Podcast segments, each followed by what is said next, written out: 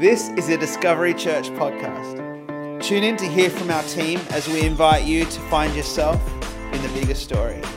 To find out more about what's going on in the life of the church, head to discoverychurch.com.au. All right. Morning, everyone. Great to see you.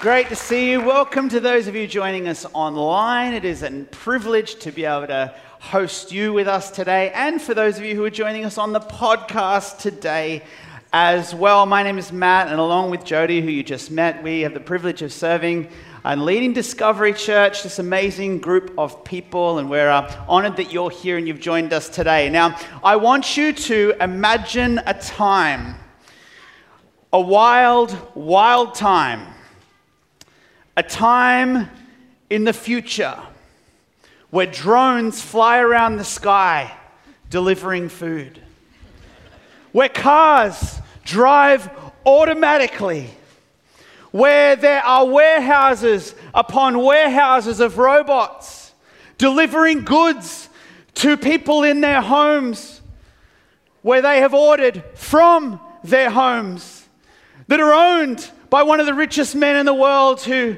travels to space on the weekends for fun.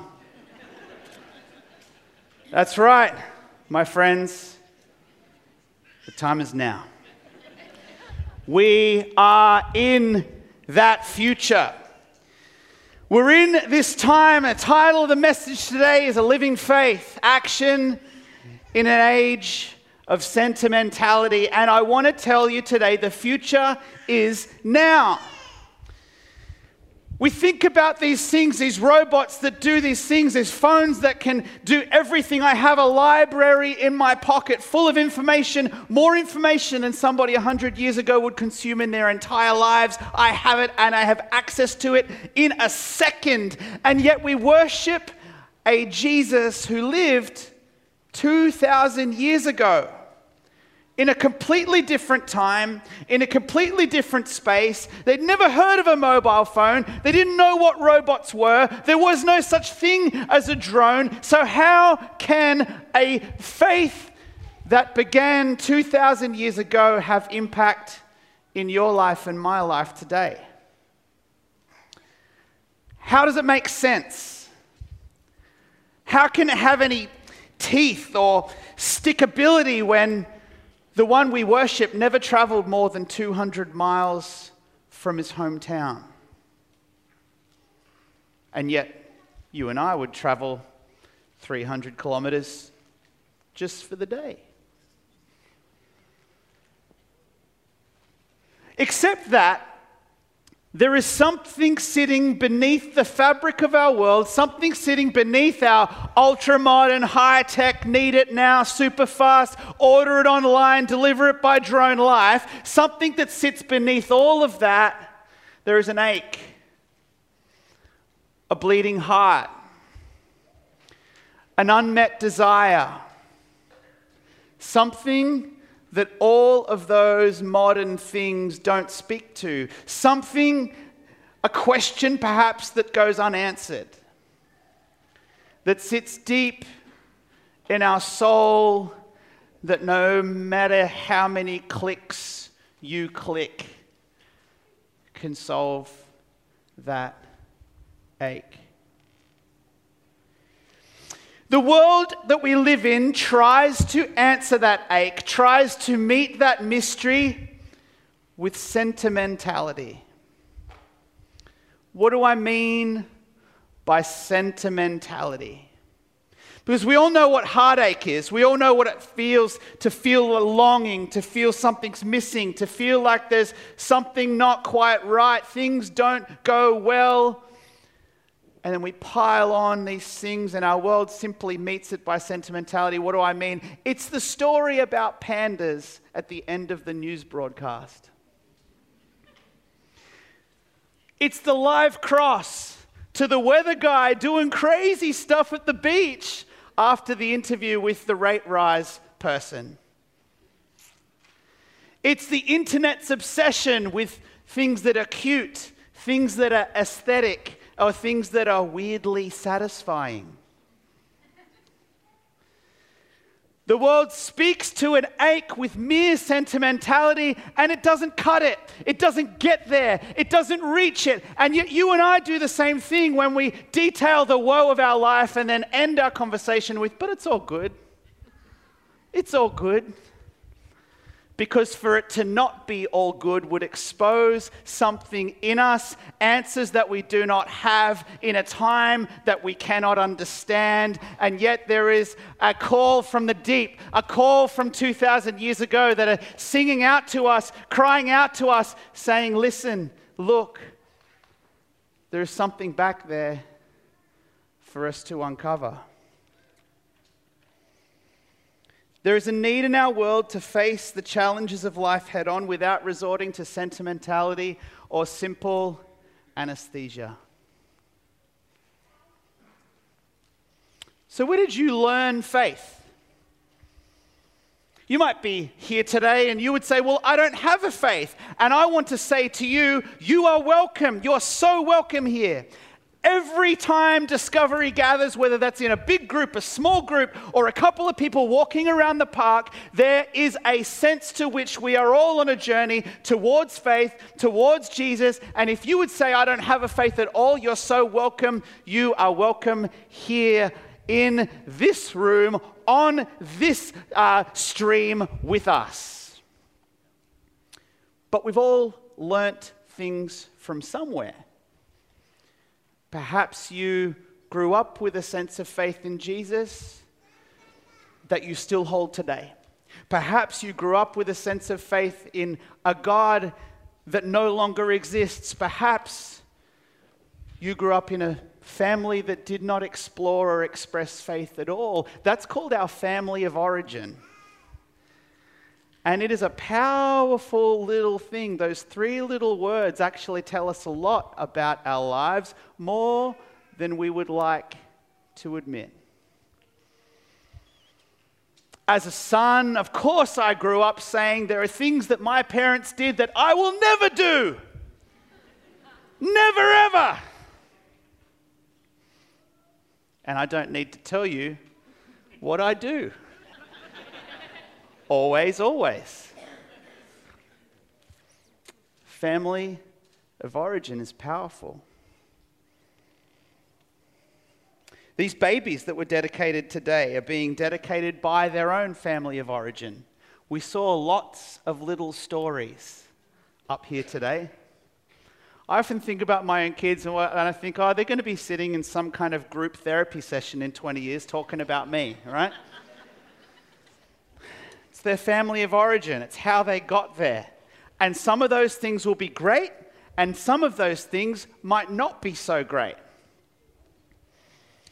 The family of origin. And I love it because these group of people that we saw today are standing up publicly and exemplifying this truth that families parents, grandparents, um, spiritual parents, relatives have an incredibly powerful impact on the faith of a child.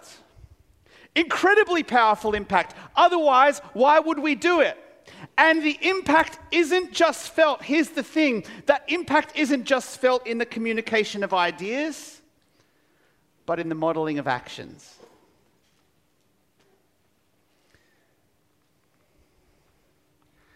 This is hard as a parent because we love, you know, do what I say and not as I do. But the opposite is always, always, always, always true. They will do as we do, not as we say. Faith is a verb. When we're talking about faith, we're talking about a living faith that is a verb. A verb is a doing word. Faith has actions attached to it rather than mere concepts or precepts. It begins there, but it always ends with our hands. Listen to this from James chapter 2. What good is it, my brothers and sisters? If someone says he has faith but does not have works, can that faith save him? If a brother or sister is poorly clothed, lacking in daily food, and one of you says to them, Go in peace, be warmed and filled, without giving them the things they needed for the body, what good is that? So, also by faith itself, if it does not have works, is dead. But if someone will say, You have faith and I have works, show me your faith apart from your works, I will show you by my faith by my works. You believe that God is one and you do well, but even the demons believe that and shudder. James is so encouraging, guys. He's so just uplifting and you know, if you're feeling down, you can go to James and he gives you a real pep talk. Know, says your faith is dead. Love it. He talks about a real experience, someone who needs food and clothes. The need was real. Imagine, he says, if one of you is lacking daily food and lacking clothes to wear. And the response is simply piety, simply, oh, like kind of pie in the sky stuff. Bless you, mate. Go well. Be warm. Have something to eat.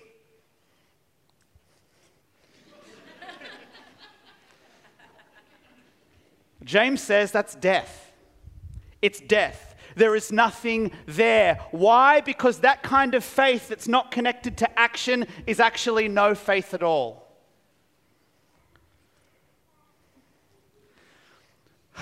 This is starting to sting. I even knew I was going to be preaching this, and it still hurts, right? This is a hard one because we've got to be able to bring together these two foreign worlds the world of faith that we believe something about, and then the action that puts it into place. And crazily enough, it's often our kids are the ones that mirror that back to us, whether we're doing a good job or not with it. The world does not need any more sentimentality, my friends, it needs action needs people of faith, men and women who love the person of Jesus and who are committed to living out a daily faith that is concrete and has action at the end of it rather than nice sounding words. And I myself, must sit on the altar and under the sacrifice of that as somebody who deals primarily in words, I need to be the first one to respond to this. Lest I come under the same judgment by which I'm talking about right now.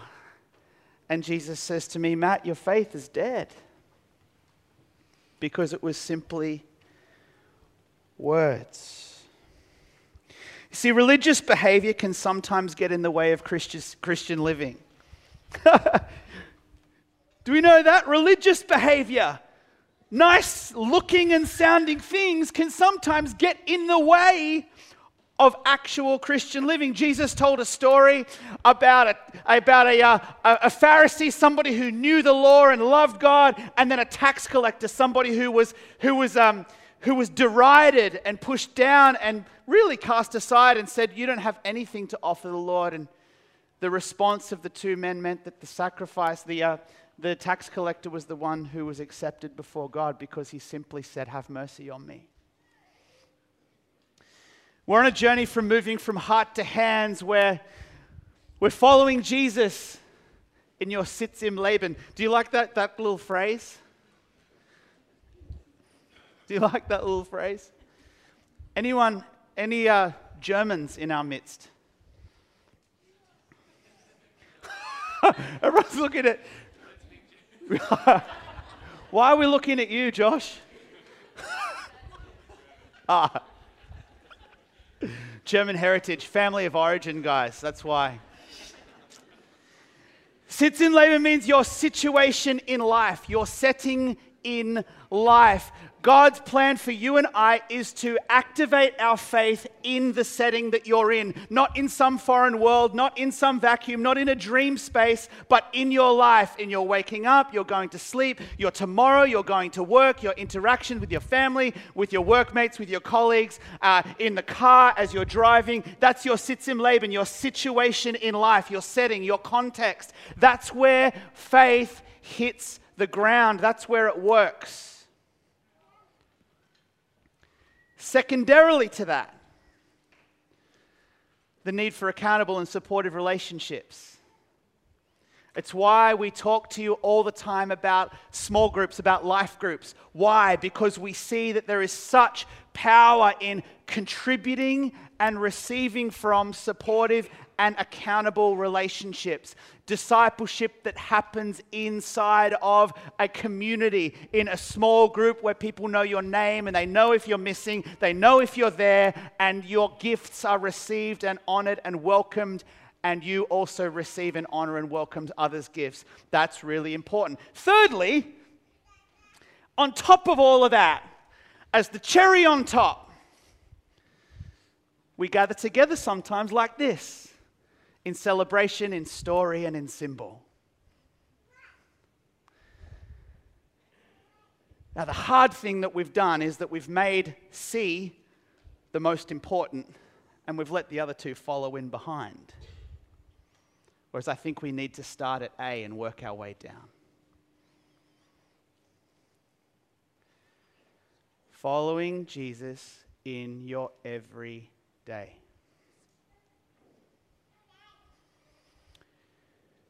Living in community, supportive and accountable. And then sometimes gathering together for celebration as we've done, story as we're doing, and symbol, which we're about to do. So we're going to share around the Lord's table right now. If you do not have the elements, the bread and the cup, just stick your hand up boldly, nice and high, and one of our hosts will quickly scoot around to you as we share in this symbol together. You can open the top, but don't eat or drink yet. We're going to eat and drink together.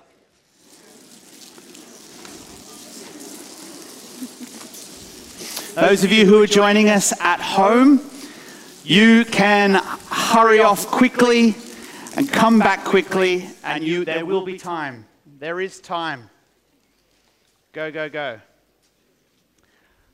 Another couple down the front here, and then a few up the back, right at the back here.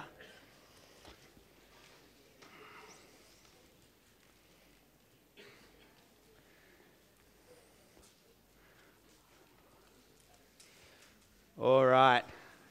Any more? Just, uh, yep, at the top, right at the top here. Good stuff.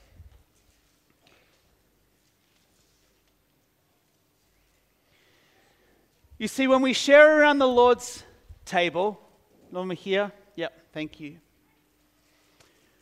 When we share the bread and the cup, we remember and we celebrate Jesus, for whom faith and action was intertwined. What do we remember? What does the bread and the cup cause us? Symbolize, cause us to remember? That love was an idea? No. That love was something that Jesus talked about? Yeah, but that's not it. We remember that Jesus loved and laid down his life. That faith and action were intertwined. He didn't just talk about sacrifice, he lived it. He didn't just talk about love, he didn't just say he was going to rescue us, but he did. So, with the broken body symbolized in front of us, why don't we eat together?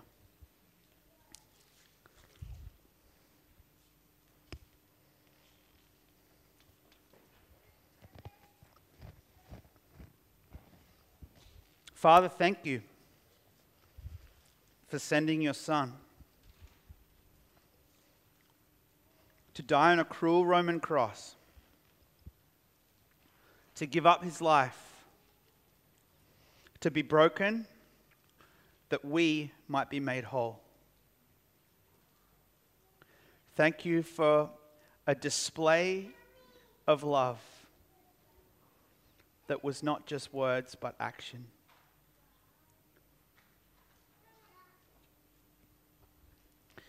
And likewise, when we consider the cup,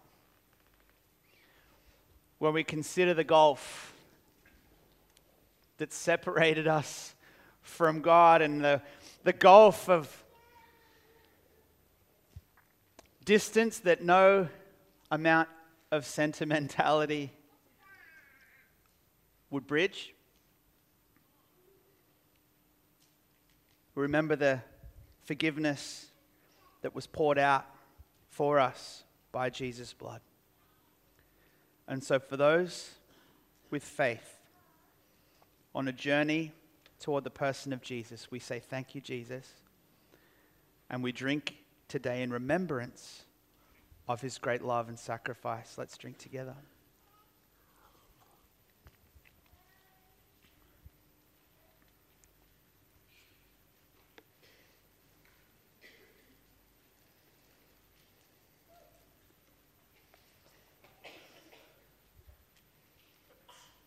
Amen.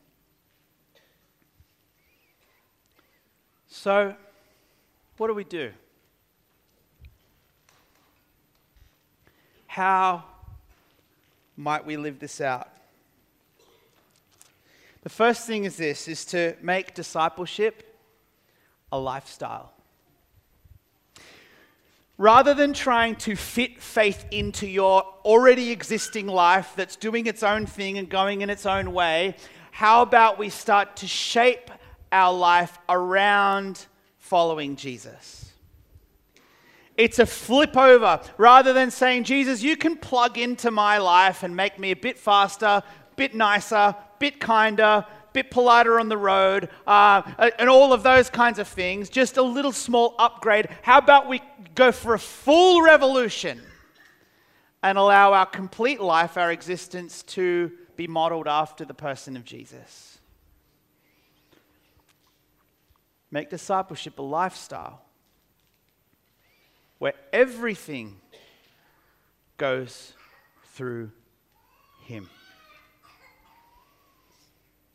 Secondly, be a doer of the word. As I said before, we live with a library in our pockets, so we are experts at filtering information. How many books do you read and you properly read them all the way through? How many emails do you read without scanning them first? How many text messages? I have a nephew who doesn't read texts that are more than a paragraph long. And and there's a way of making texts bold, and I don't know how to do that, but apparently you could, that's how people read more of them as well. Because we live in a world where we filter information, and what that means is we hold things up and consider them, consider them, consider them, and we don't do anything with it. The Bible calls to us from 2,000 years ago and says, Don't just be a hearer of the word, but be a doer of the word. Live it out. Put it into practice. Integrate it into who you are.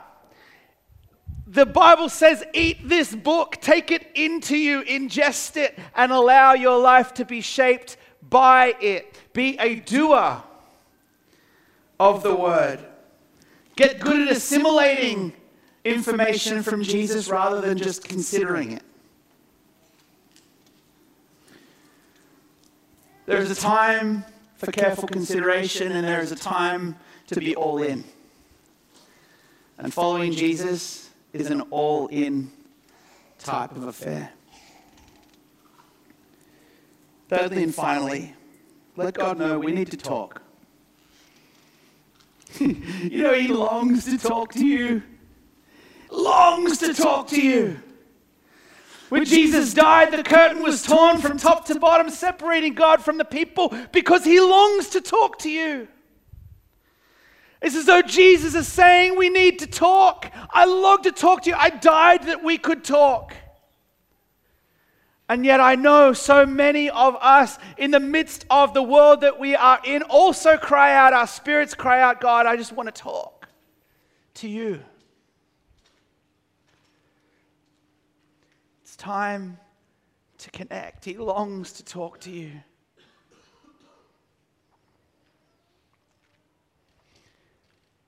Some of us are so full, so full of words and feelings and emotion, and you're afraid that if you just begin, if you, there's a little crack in that dam, you're going to explode. It's okay. Jesus has broad shoulders. He'll listen. He'll listen.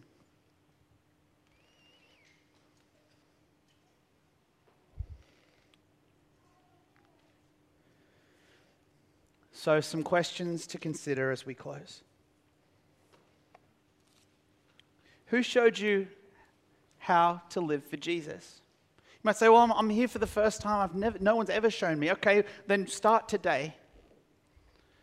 Who's showing you how to live for Jesus? If it was family, what did they do and say, and was it consistent? If it wasn't, what did they do that impacted or helped you?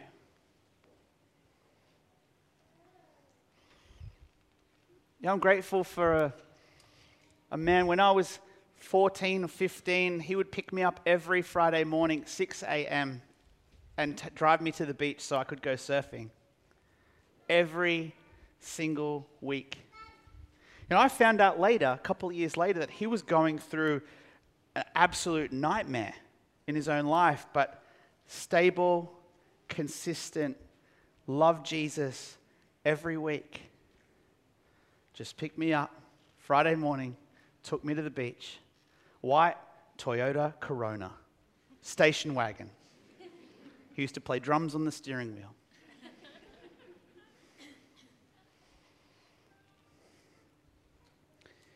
What's out of place? What's not quite right? And what might that be telling you about you?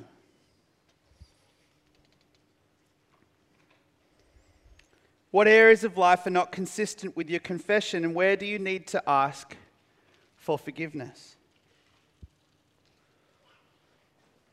Where can you engage?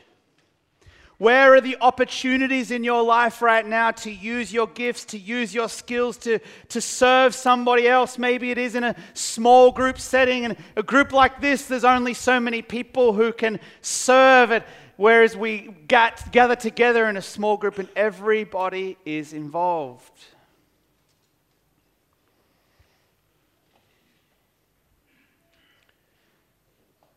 And then finally, who can you encourage? We have started running some Instagram polls this week on We Need to Talk, and thank you for all of you who responded. It was really, really, really helpful actually in terms of crafting something like this for today. But also, we're going to start using that hashtag We Need to Talk so that we can encourage one another online with your daily discipleship, the things that you do in your every single day where you connect with Jesus. You know, we asked this poll this week and said, Where do you most connect with Jesus? And far and away, people said in nature, more than anything else, more than, um, more than music or different things. Nature was like ding ding, top of the pops. If you're out in nature this week, why don't you take a photo and tag us? Let us know that you are out there with We Need to Talk. People said this week that they would go to a friend far more than anybody else if they're going through a challenge. So, how are you cultivating those deep friendships?